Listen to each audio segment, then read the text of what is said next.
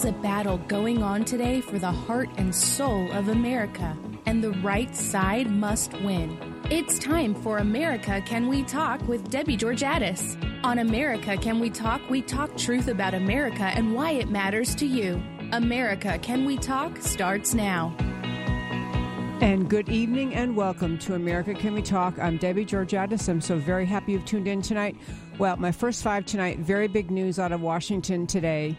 You may have heard during the Brett Kavanaugh Supreme Court nomination hearing in the Senate that late in the week, Dianne Feinstein, California Senator Dianne Feinstein, announced that she had been holding a letter Uh, from since July of this year. We're now in September of July this year, from a woman claiming to have uh, been the, the um, victim of some kind of an assault during high school by uh, the Supreme Court, the uh, gentleman who's been nominated to the Supreme Court, Brett Kavanaugh. He's served in the Circuit Court of Appeals in Washington since two thousand six. He's up for nomination. Raucous, raucous hearings all week long. Anyway, in the Kavanaugh um, hearings, I'm going to talk about that in a minute. But the news that came out today was that this uh, anonymous accuser from high school days actually decided to identify herself. So she has come out identifying herself. Her name is Christine Blasey, like B L A S E Y, Blasey Ford.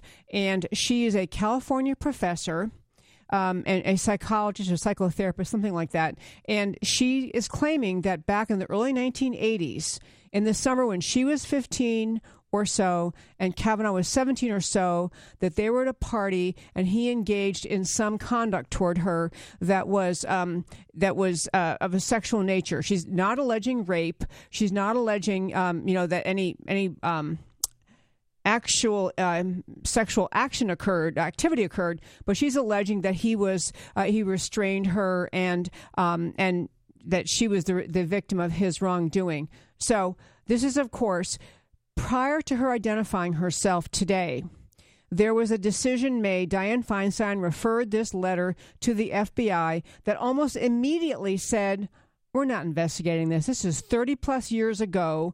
This uh, you know, nomination, we've been we've been on this uh, nominee for months, and we're not going to investigate this. Just kind of dismissed it as a, oh, come on.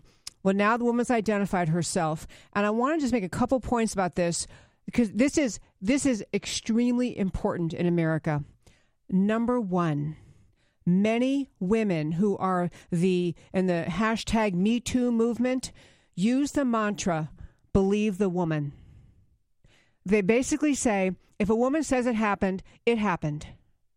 And this was the mindset behind President Obama's order uh, when he was still president for toward colleges, where he said essentially colleges had to set up a uh, tribunal process so that girls accusing young men, uh, college students, of sexual assault or rape or any kind of uh, in, inappropriate behavior sexually could take their cases to an on-campus hearing. And essentially, the way the law through several drafts was written, it was treating the woman as though, of course it's true, and she was being labeled almost immediately in the in the actual drafting of the law as the victim, and the man was being labeled as the perpetrator. And so even though the law got changed, the, the mentality was there because the woman said it had happened. And I happen to know some child advocates, people who uh, represent children who are the victims of abuse. And they, that same mantra happens in that mentality. Believe the child. That if the child said it happens, that's the end of the day. It happened. End of the story. And folks, I have to tell you, in this particular case, number one, this woman in California is a left-wing activist. She spent all weekend long deleting her social media accounts, which reflected what a left-wing activist she is. Number two, she is entitled to be heard if they decide they're going to investigate this, but she is not entitled to be believed, to be believed just because she said it. This is part of the downside of the Me Too movement, this mentality of, well, if she said it, it's true, we're done, that's over. She is not entitled to be believed. That is the second point. The third point is that this woman in California if, if this incident even occurred, which uh, Justice Kavanaugh, Judge Kavanaugh is saying, no, never happened, did not happen. In fact, the young man, this this woman in the accusation when she was still anonymous, named someone, a, another guy at the school who was in the room, who she said saw the whole thing. And he's already said, I never saw anything like that. I, I've never seen that. Also, as Justice Kavanaugh, as this accusation came out anonymously, there was a letter issued by sixty-five women who knew Judge Kavanaugh back in the day in, in high school. This is a very elite private high school in Washington, who said, he's a gentleman. He's a perfect gentleman. He would never have done this. They went right to his defense and said, this didn't happen. Now, this is going to throw this hearing into tumult. There will be efforts by the Me Too leftists to say that any senator who now dares vote yes for this nominee is going to be labeled as a supporter of, of rape, a uh, someone who doesn't care about women, who doesn't, who uh, who can brush uh, sexual assault under the under the rug. This is going to be a massive effort, and you have to understand where this is coming from. The American left is on this because they need more than anything else in America. They need to stop this nomination to the Supreme Court because this seals a conservative majority in the Supreme Court. So the idea that we're all going to salute and say, well, she said it, nomination's done, I don't think so. A lot more on this point. If you're watching on Facebook Live, come back in four minutes. I'm Debbie Georgiadis. Come right back.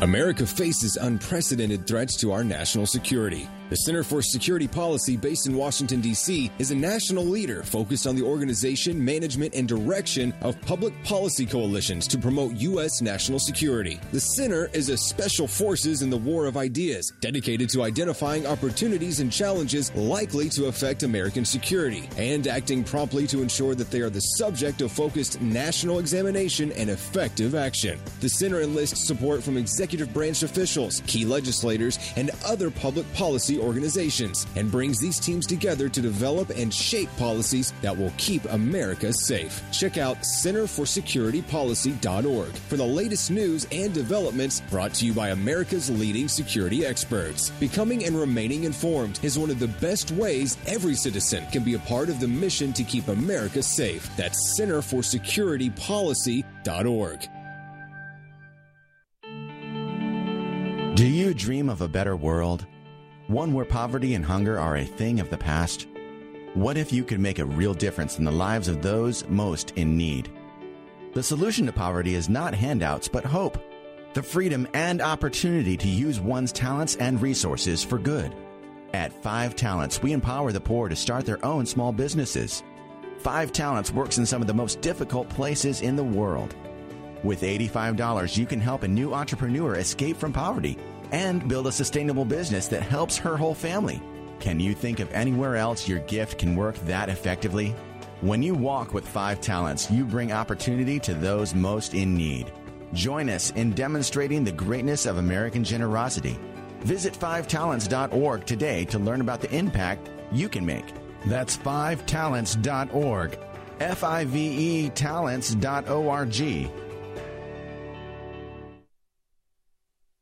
Our military and veterans have served all of us, defending our nation whenever and wherever duty calls. But at home, when their families need support, they know they can turn to Operation Homefront for help. Operation Homefront provides military families with critical financial assistance, transitional and permanent housing, and family support programs throughout the year to help prevent their short-term needs from turning into long-term struggles. When you support Operation Homefront, your donation will make a real difference, because ninety-two percent of their expenditures go directly towards programs that our military families need most. Each year, Operation Homefront serves thousands of military families, families in your community, helping wounded veterans transition to civilian life, helping military families pay overdue bills when their loved ones deploy overseas, and helping them through their short-term struggles. Make a difference today and help serve America's military families. Visit Operation Homefront dot org. That's Operation Homefront dot org. Do you know that one in nearly five United States residents lives in an immigrant household? That we take in more than one million new legal immigrants every year? Studying the impact of federal immigration program is the mission of the Center for Immigration Studies, the nation's only think tank looking at the broad national effect of immigration policy. Whether it's on crime, welfare, national security, or the job market, C I S digs out information about immigration from government sources, translates it into English, and makes it available to the public, the news media, and policymakers in Washington. Check out its work at C I S dot org. C I S makes the case for better enforcement against illegal immigration and lower levels of legal immigration in the future. Most other special interest groups pursue the opposite. The only thing standing between them and open borders is an informed public. Get informed and stay informed by visiting C I S dot org. That's C I S dot org. Can you hear us now? And welcome back to America Can We Talk. I'm Debbie Georgiadis. I want to spend a little more time talking about this news out of Washington related to the woman who's the accuser of the nominee, uh, President Trump's nominee to the Supreme Court, Brett Kavanaugh. The woman, again, is a California, um, she has been a, she's a college professor. She has been a uh, kind of psychotherapist. She Uh, gave, she spoke to the Washington Post, conveniently, uh, spoke to the Washington Post, but she did allegedly provide uh, some information that surrounds her accusation against Brett Kavanaugh, that back when she was fifteen and he was seventeen or so, early nineteen eighties, that he had engaged in inappropriate contact, conduct toward her at a party when he was drunk, his friends were drunk. I don't know if she's claiming she was sober, drunk. I don't know what she's saying, but, you know, it's an accusation of a one-time interaction, uh, not involving sexual intimacy, but where she felt restrained, by physically restrained, and um, felt assaulted by him. I want to hit a couple other points about this. I am fully aware and completely believe I have never, fortunately, been been uh, the victim of uh, that kind of thing. But I can imagine that women who have, when you're fifteen, it's a little hard to speak up. Especially if the guy's older, he's kind of cool, he would deny it, his friends will deny it. So I do think that people who say, well, she didn't speak up then, she has to be quiet. I mean, you know, you don't speak up at the time, you lose. You, you can't, you have to give a little bit of grace to women who, uh, especially a young girl, being a little bit unsure of herself, unsure how to, to move forward with this. However, this is thirty plus years later. She's married, he's married. He's met, he's led as far as all of the vetting by the entire, uh, you know, Democrat media mob have been vetting him, not just this time when he was nominated to the Supreme Court, but back in two thousand six when he was nominated to the appellate court, to the federal appellate court, the circuit court in D C, very prestigious, um, you know, circuit. It's it's the most prestigious circuit among the uh, appellate courts. So the idea that all of this time, this woman recalls this and has this, it was just a horrible incident, and says nothing, never speaks up. She didn't speak up when he went, he, Kavanaugh, went to work in the White House for George W. Bush. That's how Bush got to know him. He was a lawyer in the White House. And then W. appoints him to the Circuit Court of Appeals, and the Senate confirmed. This is a case where a woman did not speak up for years and years and years. And now the Me Too media mob is trying to say, essentially, she must be given one hundred percent credibility. No, no, she is not entitled to that. She is not entitled to just because I said it, it's true. Nobody is, actually. Nobody. Second, what is the motive of a someone who is a left-wing activist who's been busy all weekend deleting her social media accounts, which hopefully someone screen grabbed? I mean, somebody out there, I'm going to guess, screen grab most of what she had up. She's a left-wing activist. And Cav- Justice K- Judge Kavanaugh denied this when it first came out, before he even knew what the name of the person was. I'm assuming he's continuing to deny this. So what do you do with this if you're a United States senator? That's the question. What do you do when you're the senator and you get to vote on whether this man is elevated to the Supreme Court?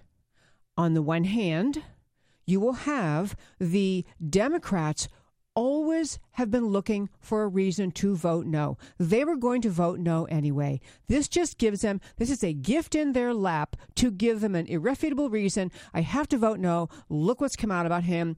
We can't decide whether it's true or not, but it might be true, so we're voting no. So the Democrats mostly will do that.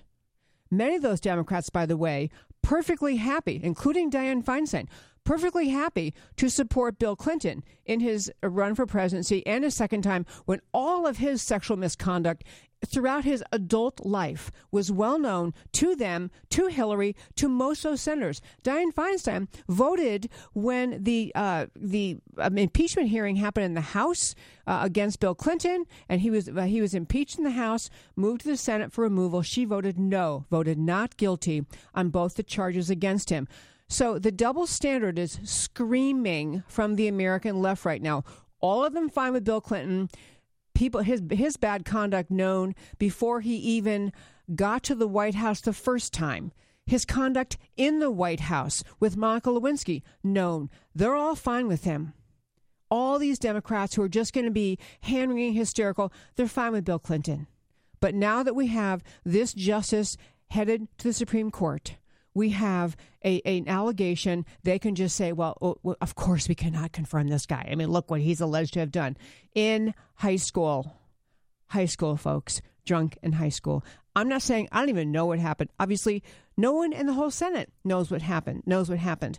But let's turn to the Republicans in the Senate. The Republicans in the Senate are going to be faced, as I said before the break, by the Democrat media mob with essentially the accusation of you vote no, or else you're part of the Me Too problem. You will condone or permit people to be successful in life when they've engaged in conduct that's not appropriate. This is the militant use of the Me Too hashtag movement that gets to gets to the place where the senators are supposed to say, because it's been alleged, I have to believe it, and I got to vote no. And I got to tell you, folks, this nomination, this Supreme Court is so consequential to America. This is among the main reasons people gave leaving the polling booth in twenty sixteen of why they voted for President Trump, to save the Supreme Court, to save the Constitution, to put people on the court who will follow the Constitution, who won't actually write law, but will actually follow the law, apply the Constitution. This nomination would give a five four, and there aren't in the five conservatives, you know, they're not one hundred percent reliable all the time anyway, but at least a, a more solid five four conservative majority on the Supreme Court. That's what this nomination is all about. And so here we are in mid-September. If we don't confirm this guy, then we have the Democrats in a hysterical mode, dragging out Kavanaugh, dragging out the Supreme Court here, the uh, F B I investigation. And then we have another nominee, and you can see where this is headed. We get to the midterms. We have the Democrats think they'll win the House. They're going to have the House. They're going to move for impeachment of President Trump on day one. And if they can't get him out, they're going to have the Senate. If, they, if the Democrats win the Senate, they're never going to confirm anyone President Trump nominates for two years, you, unless he were to nominate a left-wing radical judge, which he's not going to do. So this is pivotal, vital timing. It's awfully darn convenient for the Democrats. Awfully darn convenient. A woman who's been silent since early nineteen eighties suddenly comes out in twenty sixteen, a left-wing activist, says this happens, and it's supposed to tube the entire Kavanaugh nomination. I think that America cannot afford that risk. Now, I'm going to tell you what I think in a practical matter. You have the, you know, jelly-spined Republican senators who are easily picked off all the time. You know, Lisa Murkowski. I, I'm sorry that they're both women. It's really kind of sad. But Lisa Murkowski, Susan Collins, maybe a few other ones. Well, now that this has come up, I got to rethink this. Hopefully, even for those two, it will dawn on them this timing is pretty darn convenient. Pretty darn extraordinarily convenient to block President Trump getting fulfilling filling out the Supreme Court with nine people, with nine justices. This is a huge issue. I, I will say I, I think it's imperative on the part of the Republicans in the Senate to make the point, you know, this this Dianne Feinstein, you had this letter since July. And so if this woman who's now making the claim gave the letter to Dianne Feinstein in July. Why are we now hearing about it as the, hear- the Kavanaugh hearing is now wrapping up? Now, maybe Feinstein was told by the woman, you know, I don't want my name out there. I just want to kind of anonymously, you know, take a shot at him, but I don't want my name out there. Maybe Feinstein will say she was covering for the woman who didn't want her name out there. But it is just, I, I got to tell you, folks, this kind of stuff, this is very convenient for the Democrats. The, the decision, and I got to tell you why the Democrats, it's not so much that the Republicans need, and the Republicans do need, uh, the conservatives who love the Constitution need a Supreme Court filled out with, with a majority of Constitution supporters. That's one thing. But on the Democrat side, the way the Democrats in this country have pushed a very left-wing agenda onto the American kitchen table, into the American heartland, is through the courts. Democrats cannot win their policy arguments through elected bodies. They don't win them in state legislatures. They don't win them in Congress. Democrats, Democrats win their radical leftist agenda through the courts. And if they see the Supreme Court blocked from making the kind of decisions they count on them to make, to ignore the Constitution, to find new magical rights and magical uh, guarantees in the in the Constitution, if Democrats see that blocked, this changes their entire game plan. We come back from the break. I'm going to talk a little bit more about how we could possibly be in the position in twenty eighteen with the midterm elections in two months. The country is just doing great under Republican President Trump's policies, under Republican policies in the House and Senate. And yet we're wondering if we can hold the House. How could this be? I have some answers. If you're on Facebook Live, come back in four minutes. I'm Debbie Georgiadis. This is America Can We Talk? Come right back. The soul of freedom is crying out. Can you hear us now? America is greatly blessed by the men and women serving in our military who are defending us every day, making our freedom possible. Military families also serve, and they face hardships while dads and moms are far from home. Military families endure frequent moves around the country and overseas, requiring them to adjust to new schools and make new friends over and over. They also face anguish while their soldiers deployed overseas, often in harm's way. The Army Scholarship Foundation offers one way to help military families by providing academic scholarships to children and spouses of soldiers. And you can help. Visit Army Scholarship Foundation dot org and consider making a tax-deductible donation to help a military family member pursue his or her educational dreams. Assisting military family members with their college education is a great way for all of us at home to say thank you to our military families for your service and sacrifice. Visit Army Scholarship Foundation dot org and get involved today. The right to freedom of speech, to be who you are and to speak your mind, is a foundational American value enshrined in the First Amendment to our Constitution. And nowhere is that value more important than on America's college campuses. But too often on our campuses, unpopular political opinions or religious beliefs are met with censorship or even violence instead of honest dialogue and discussion. And Texas colleges are no exception. Schools like the University of Texas at Austin, Sam Houston State University, and the University of North Texas all place burdensome restrictions on free speech. That's why the Foundation for Individual Rights in Education, FIRE, fights back against the censors to defend liberty on America's college campuses. Does your college or alma mater uphold our most cherished American value of freedom of speech? Find out by visiting the fire dot org and consider lending FIRE your support. Have you heard of the Policy Circle? It's a national network of women who come together in neighborhood conversations to discuss the public policies impacting their communities. You can think of it as a book club, but instead of reviewing a book, members discuss public policy issues. Policy Circle members have access to membership-only resources and benefits that complement a thoughtful framework for women to come together and have fact-based discussions. From healthcare to poverty, from free enterprise to education, from fiscal responsibility to the First Amendment, we discuss the issues that shape America. Change starts with a conversation. Conversations happen when women across the nation are connected and engaged in their communities, openly sharing their views and taking a leadership role in policy dialogue on what human creativity can accomplish in a free economy. Are you ready to join a growing network of engaged women? To join or start your own Policy Circle, visit the policy circle dot org today. That's the policy circle dot org. The federal government spends nine hundred billion dollars annually on anti-poverty programs. What has it produced? seventy-five percent of black children are born into fatherless homes. forty-three percent of the prison population is black. The black poverty rate has remained at twice the national average. And cities like Oakland, Baltimore, Saint Louis, and Detroit are in ruins. Instead of helping, bad policies and billions of dollars have spread a sickness in the black community. It's time for a cure. The Center for Urban Renewal and Education, CURE, led by President Starr Parker, is addressing our nation's most critical problems in our nation's most distressed zip codes. CURE's mission is to fight poverty and restore dignity through faith, freedom, and personal responsibility. To find out more, to read about how CURE works, and how you can help, please visit urban cure dot org and sign up for our weekly newsletter. Together, you and I can cure America.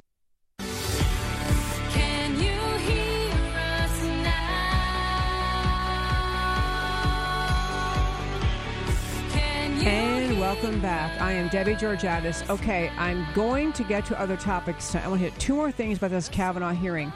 Prior to the emergence of this accuser of Kavanaugh, um, something he did in high school, allegedly, which he's denied, which uh, no one else has affirmed, which, you know, as I said, sixty-five women who knew him from high school came forward saying, this is crazy. He, he's a great guy. This, this did not happen.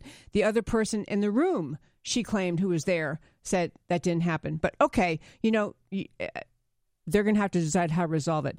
I want to make two quick points about this. Ruth Bader Ginsburg, you know, hardly a bastion of conservatism. You know, she's a left-wing justice. She's, you know, she's a she's a stalwart liberal justice on the Supreme Court. She was interviewed this week, and she even said in an interview, she described the way the Senate conducted themselves in this Kavanaugh hearing with these goofballs making noise in the, and goofballs invited by the Senate, senators, by the way, you know, disrupting the proceedings. Over forty people had to be dragged out uh, because they were screaming and yelling. What you are seeing on display is left wing lunacy, because they can hardly stand the idea that President Trump gets to do what presidents do, which is to nominate Supreme Court justices. Ruth Bader Ginsburg, in an interview, described the Senate conduct, including the Democrats, especially the Democrats, described it as a highly partisan show. She said, and she talked about when she was confirmed, she was confirmed something like ninety-five to three. I mean, there were not ninety-five senators who loved her left-wing views when she was confirmed, but they understand the process. He who wins the presidency gets to make, or she someday, gets to make the nominations. So she she was very critical of the way the uh, Democrats have conducted this hearing. She said um, they never asked her about, I'm sorry, ninety-six to three she was confirmed. Um She was nominated by then President Bill Clinton. Um, she said the atmos- atmosphere back then in the Senate was truly bipartisan. Um, she talked about she'd worked on the A C L U for the A C L U for ten years. No G O P senator even asked her about that. I mean, this whole notion of, and I want to get around to getting it where, where the Democrat Party is today, how radically left they are, how outraged they are. They try to tell you it's because they don't like President Trump. Particularly, it's just him. It's not. The outrage you are seeing on the Senate floor in, uh, by the conduct of people who've been attended, uh, invited to attend, by the senators, this is way beyond we just don't like President Trump. This is the radical left using Saul Alinsky task, tactics, which you've talked about in the show many times before. But Saul Alinsky, radical leftist, you know, guru to the Obamas and to the Clintons. This idea of you villainize somebody, you and the uh, Saul Alinsky words, you pick the target, you freeze it, you personalize it, you polarize it. They are, the radical left is doing this Saul Alinsky tactics right in front of us, the Kavanaugh hearing being just one example. Okay, I want to turn, though, and tell you what Google's doing, um, because it's kind of interesting, too. Uh, the Senate, especially the Senate um, senators on the Judiciary Committee involved in this hearing, and, and the entire Senate, are working to find some way to be sure that they can block this nomination by President Trump to the Supreme Court. in addition to that, to the just just outrage fervor by those senators to find something to destroy Kavanaugh. Uh, and by the way, you should read the article. All my articles I mentioned, uh, by the way, are up on our website, america can we talk dot org. The interview with Ginsburg, where she's just excoriating the conduct of the Democrats, that this didn't used to be that way. It's wrong. She calls it wrong, the way the Democrats are acting. But I got to tell you, part of the problem that we have in this country right now is that the left is so far anti-American left, they cannot engage in the normal kind of political debate and discussion. They can't. Every issue is turned into a, you, you do it my way or you're a something, a racist, a xenophobic, a hater, a homophobic, some other name. There is there's no more actual intelligent conversation. I want to turn though to Google right now. Google, you know, whenever you, people use it as an adjective now, you know, if you say, "Hey, are there good any any good Italian restaurants in this city?" I don't know. Google it. I mean, it is what the search engine you use to find pretty much anything. You know, what was the election outcome in Nebraska in you know the year two thousand? You Google it, you find it. So Google, I mean, where we are in this in this midterm right now, we have twenty eighteen midterms coming up in November. We have a, a just a humming along economy, bursting with good news. We have the lowest unemployment rate for blacks, Hispanics, Asians, and women in decades. We have the highest consumer confidence in just feel good about America in decades. We have jobs coming back because of President Trump's policies bringing businesses home. We have record highs on Wall Street. I mean, everything is great. And the Republicans are reading and hearing the media say, you know, oh, my gosh, Republicans, we can't even probably hold on to the House and we might even lose the Senate. I mean, this is like Twilight Zone level stupid. Everything is going great under Republican policies, but somehow Republicans shouldn't be reelected. And I got to tell you what the reason is. It is in great part because of what I'm describing. This anti-American leftist fervor is on, out there in spades on every issue. And people get distracted. They get confused. They get led down the wrong path. Google, speaking of leading people down the wrong path, Google um, is, you know, there are articles out now. In fact, one's up on our website, america can we talk dot org, talking about, you know, Google as just one example. If you were, as P J Media did, an experiment, they just Googled the term Trump news.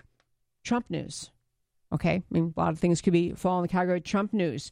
ninety-six percent of the Google results about Trump were negative. ninety-six percent. I mean, Google, you think you're going there to find the truth? You're going to be propagandized. Propagandized. There's no other word for it. P J Media had that uh, example. Another one, the author of this article, Frank, I don't know how to say his last name, M I E L E, Meal or Mile or something. Um, he did the same thing. He put in Google Trump news. He said it wasn't until page four and entry thirty-nine that he found the first quasi-positive thing about Trump. So Google, Facebook, Twitter, YouTube are all working very hard to make sure you don't hear anything good about President Trump. Don't hear anything good about the Republicans, about the Congress and the things that they're doing, about President Trump's conduct. So fortunately, and I'm not putting a lot of weight in this yet because I've been very, very, very, very disappointed in Attorney General Jeff Sessions, as many Americans have. But Attorney General Sessions is convening a meeting of the state attorneys general, inviting the attorneys general of each of the fifty states on September twenty-fifth to talk about what they can do about Google and Facebook and YouTube and Twitter, because they are stifling the conservative voice in this country. Stifling, not letting people hear the story, let, letting hear people uh, people hear the truth.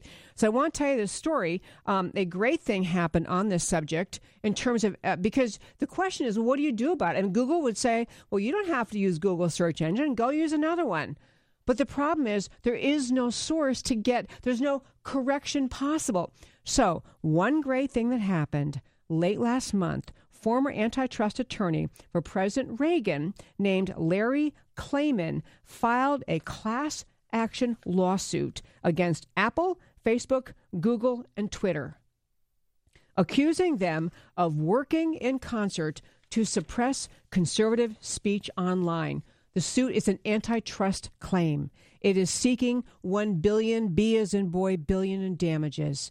It is a way to start the conversation. How do we make our, how do we insist, how do we get back to where these entities actually expose, provide access to conservative views? Now, I don't know what Attorney General Sessions is going to do. I'm going to hope our great Attorney General from the great state of Texas, Ken Paxton, is there, because he'll be full of good ideas, I'm sure. But this whole idea of just surrendering to Google, Facebook, Twitter, YouTube, and just saying, well, what are you going to do? They hate conservatives, so none of us can talk to each other. The, the, you know, the idea is get out on this issue now. Think of some legislative solutions. Think of some uh, criminal or civil liability sol- uh, solutions. We can't just surrender to the idea that for the rest of time in America, conservatives will have no way to have their voices heard. Their voices will be stifled by the left-wing media mob that includes, in this country today, includes even President Obama. And I'm going to tell you when we come back from the break what he's been talking about on his tours around this country, because he's trying to raise, he is trying to, he is actively working to turn out Democrats to crush every Republican. This is unprecedented for a former president. But again, Obama is the leader, one of the leaders of this left, radical leftist effort to turn America away from our founding values and toward leftist big government control. We got to fight back. I'm Debbie Georgiadis, America Can We Talk for Facebook Live. Come back in four minutes.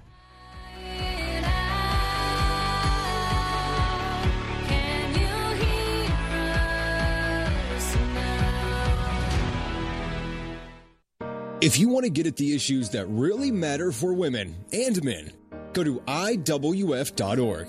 That's the Independent Women's Forum. I W F is all about increasing the number of American women who value free markets and personal liberty.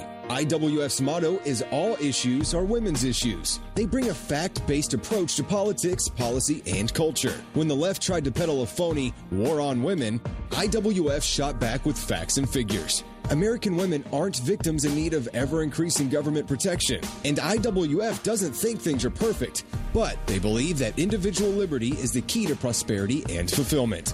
Along with their sister organization, Independent Women's Voice, I W voice dot org, which is a leader in the fight against Obamacare, they offer policy papers, op-eds, and a popular blog on issues of the day. So visit I W F at I W F dot org. That's I W F dot org. Let me tell you about the group Vice President Mike Pence called the most effective grassroots pro-life organization in America. It's the Susan B. Anthony List, and they're the ones who are on Capitol Hill right now, day out, to fight back against Planned Parenthood and the abortion industry. Every day in our nation, abortion takes more than two thousand innocent lives, almost two every single minute of every single day. And Planned Parenthood is the largest abortion business in the country, committing one-third of all abortions. It's an unspeakable tragedy and a stain upon our nation and our humanity. And it's up to us to do something about it. This is your opportunity to join the team that's leading the charge to end abortion. Go to S B A dash list dot org or Google Susan B. Anthony List now to learn more and start saving lives today. America is greatly blessed by the men and women serving in our military who are defending us every day, making our freedom possible. Military families also serve, and they face hardships while dads and moms are far from home. Military families endure frequent moves around the country and overseas, requiring them to adjust to new schools and make new friends over and over. They also face anguish while their soldier is deployed overseas, often in harm's way. The Army Scholarship Foundation offers one way to help military families by providing academic scholarships to children and spouses of soldiers. And you can help. Visit Army Scholarship Foundation dot org and consider making a tax-deductible donation to help a military family member pursue his or her educational dreams. Assisting military family members with their college education is a great way for all of us at home to say thank you to our military families for your service and sacrifice. Visit Army Scholarship Foundation dot org and get involved today. Our nation faces a choice, the path of big government based out of Washington or the unique brand of liberty and prosperity enjoyed here in Texas. For twenty-seven years, the Texas Public Policy Foundation has helped leaders in the Lone Star State prove that fiscal restraint and small government can deliver opportunity and prosperity for all. The Texas Public Policy Foundation promotes and defends solutions here and around the country based on liberty, free enterprise, and personal responsibility, whether informed Forming the national debate on property rights, energy, taxes, education, or criminal justice, the foundation works to translate ideas into real change. The Texas Public Policy Foundation does not accept government funds or contributions to influence the outcome of its research. It is supported by thousands of people like you who are concerned about the future of our country. You can help Texas remain strong as the beacon of liberty in America. Visit Texas Policy dot com to learn more.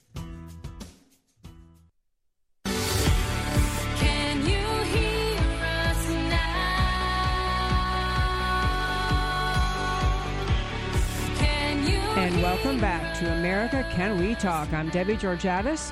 Uh, I will tell you that next hour we have joining us Lieutenant Colonel Alan West. It's always great to have him in the studio and, you know, just kind of pick his brains and all the top news of the day. Uh, and, but I want to wrap up uh, this hour talking about three things. I think I've said enough about Kavanaugh. I, you know, just about um, we have to recognize the assault on the uh on President Trump, on the ability to appoint a Supreme Court, uh, represented by this attack. Okay, but I want to turn uh, and to, I was talking about the American left and how just wound up they are about this election. You know, President Obama has been, former President Obama has been zipping around the country, demonizing President Trump, demonizing the voters, uh, and this is just pretty unprecedented. You don't usually have the former president in a midterm election just stirring things up. But the left sees this election in really consequential terms. Number one, if they can regain control of the House, there will be no more subpoenas understanding what happened inside the F B I and the Department of Justice. That'll be dropped. There will be an impeachment hearing. And I gave a speech this week, and at the end, and the, you know, Q and A is my favorite part. Someone said, well, what could they impeach President Trump for? He hasn't done anything wrong. He hasn't, you know. And I said, no, you don't understand. The truth is the impeachment standard in the Constitution is not intended to be a legal standard that a court can review. The the decision about whether the impeachment standard is met is owned by the members of Congress. They could impeach him because, you know, purple socks, because nothing. And so it's really important to understand this is, this election cycle is vital to the Democrats, both because they don't want all of the shenanigans inside the F B I and Department of Justice coming to light. This is bad for them. And they really want to be sure that they can turn the rest of uh, President Trump's tenure as, as his first term in this uh, two years, just just consumed with impeachment hearings and removal hearings, and his agenda gets thwarted. This is the mission that they're on. So um, I was going to mention, I, I have like three more things I want to try to hit in this segment. Um, one is I want to mention, um, you know, there's I this Department of Justice, um, kind of three big things that happened this week that, that relate to the Mueller indictment or the, the Mueller investigation and the FISA warrants. Number one, in case you missed this, Bob Woodward, you know, the not journalist, journalist, out with his new book. And he's, you know, pointing fingers and claiming terrible things were said about President Trump. I want to be sure you caught this. On Friday, he was interviewed on Hugh Hewitt. And he talked about how he's been working on this book for two years. And in two years, with all the investigative brilliance of Bob Woodward, could, and he said on Hugh Hewitt, he said three times, could not find a shred of evidence that there was any collusion between the Russians and the Trump campaign. I mean, this is the whole reason we had the we had the Mueller investigation, the whole reason for all of this massive investigation. Bob Woodward, who pretty much gets everyone to talk to him, said, no evidence found. And next point I want to make. Devin Nunes spoke in Washington um, Thursday. You know, he is the House uh, House Intelligence Committee chairman. Great, really, really hardworking, hard-nosed, not going to give up on all this. He said he's pressing, and he does believe President Trump is going to declassify parts of the warrant, the spy warrant, the, the FISA court, the warrant issued by the court. He's going to, that Trump is going to order release. And he said, and, and expects Trump to declassify many of these things. And he used the term that when this happens, the Democrats and the media are going to be frightened by the information contained in the Trump-Russia documents that the Republicans are asking Trump to declassify. He spoke at something. Um, He wants declassified portions of the FISA warrant application. Um, he talked about, and he's been able to see it because of his position, but most people haven't. He's just saying, you aren't going to believe how bad it is. So I, I'm very hopeful that President Trump, I mean, there's all sorts of concerns of why he hasn't ordered it released yet, but I think he's going to, and I think that's a really great thing. The third thing I wanted to mention on this uh, Mueller world stuff. So there was, you heard, of course, that Paul Manafort decided to cooperate with the Mueller team. Now, Paul Manafort was convicted of some crimes unrelated to President Trump and the Russia collusion allegation, but still convicted. He's decided to cooperate with Mueller, which, you know, is never good. I mean, if you're worried about. But what's the most amazing thing? N P R, N P R, no friend of conservatives, said the Paul Manafort deal with special counsel Mueller's office does not include matters involving the Trump campaign. Again, you have Mueller appointed because of this massive hoax concocted by Hillary and Fusion G P S and the Democrat Party and the people inside the F B I and D O J concoct this whole story, ending up with Mueller being appointed special counsel in violation of their own internal regulation of the Department of Justice because they didn't have a crime they're even alleging. He can't find a darn thing about Trump and Russia, so now he's off on Trump affiliates, Manafort and all the other characters, and going after them for things which I'm not saying they weren't illegal. They, they may have committed crimes, but this entire investigation has overwhelmed the first, whatever we are in, eighteen months or so of the president, of President Trump's, and I'm going to say first term. I don't know if he'll have a second term, but of President Trump's presidency. It has consumed the news. It has consumed the mindset of, of many American peoples, assuming something bad must have happened because look at all this media attention. Look at all the lawyers. Look at all the hearings. Look at the indictments. At the end of the day, the allegation that Trump colluded with the Russians, which and the, the therefore to the Democrats is and therefore is not really a legitimate president, didn't really win, is just a fabrication. And even now this Manafort, you know, who's maybe facing a long time. And I read something, even with the reduced charges and the deal that he made, he'll still be in prison until he's seventy-nine or something horrible. So, you know, this is, I mean, this is big time stuff, but it is not what the whole investigation was supposed to be about. One more thing related to Mueller, and then I want to turn to very quickly for our listeners, especially listeners in Texas, uh, the uh, Ted Cruz, Francis O'Rourke Senate race. I want to hit a couple of points about that. But uh, back to Mueller one more time. I was going to say that newly released text messages, if you don't realize, because there are so many headlines and the na- I mean, there's so many characters involved and they swirl around. Let me just make a couple of things clear. What has become, beside the other things I just mentioned, what became clear in some text messages released this week is that the sweethearts inside the F B I and D O J, um, you know, that you had um, Strzok and Page, who were both married and having an affair, but okay, texting back and forth. They te- and in fact, I meant to look up again how many text messages they text like like teenagers who just found a, a, a sweetheart or something. But their text messages, the sequence of which Representative Mark Meadows put in a letter to Rod Rosenstein and said, would you please look at these? These people are essentially encouraging, you know, Strzok is encouraging Page, yeah, get something out, they'll leak it to the media, so then they see run the story. The next day he congratulates her. Hey, you got it out there. I saw, hey, that's really good. She's responding. These people were playing the media and then using the media stories as evidence of things that must be going on out there and therefore warrant further investigation. They have just played the American people and the American justice system. So I hope they end up going to jail. I don't know. Okay, I just I have three minutes left in this segment, and I want to say something about the Ted Cruz and Beto campaign. Um, and I'm going to talk about it more next week, too. I'm just going to, because next week we actually have a someone from the Ted Cruz campaign joining us on the show, and we're going to talk in more depth about the about this campaign and how it's going. This is the number one watched Senate race in the country. Here in Texas, we have a, our senior Senator Cornyn. He's up in twenty twenty. We have Ted Cruz, you know, came from nowhere in twenty twelve to win the Republican nomination and then win the seat. He is, if you asked any conservative in America, you know, name the top conservative leaders in Washington, you know, in government or out, everyone's going to have Ted Cruz on their list. He is a stalwart conservative. He happens to have memorized the Constitution, which is amazing. Um, and he is a fighter. You know, he will speak up on issues that other people sit back and wait for Ted to speak up.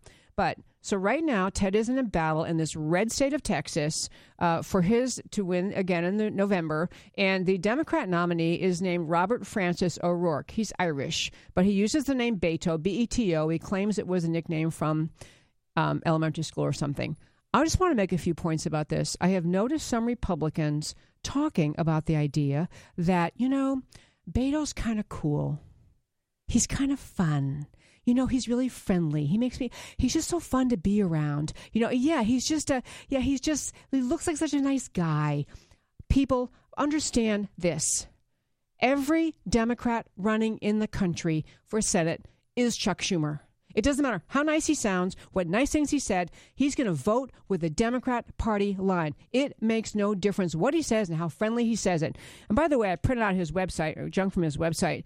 The Democrats are amazing in their ability. The term is euphemism, like to find a friendly, happy way and, and, and positive sounding way to, to cover the bad things they want to do. But Beto is, doesn't matter how nice he is or if you think he's cute. He is going to vote the radical left agenda. He's going to raise your taxes. He's going to get rid of the border wall. He is going to take your guns away. And he is going to fight for the left-wing agenda, the Chuck Schumer, Nancy Pelosi agenda. There's no difference from him than any other radical leftist in this country. We need to stop being so obsessed with cute or personality or any other dumb things like that. This is not charm school competition.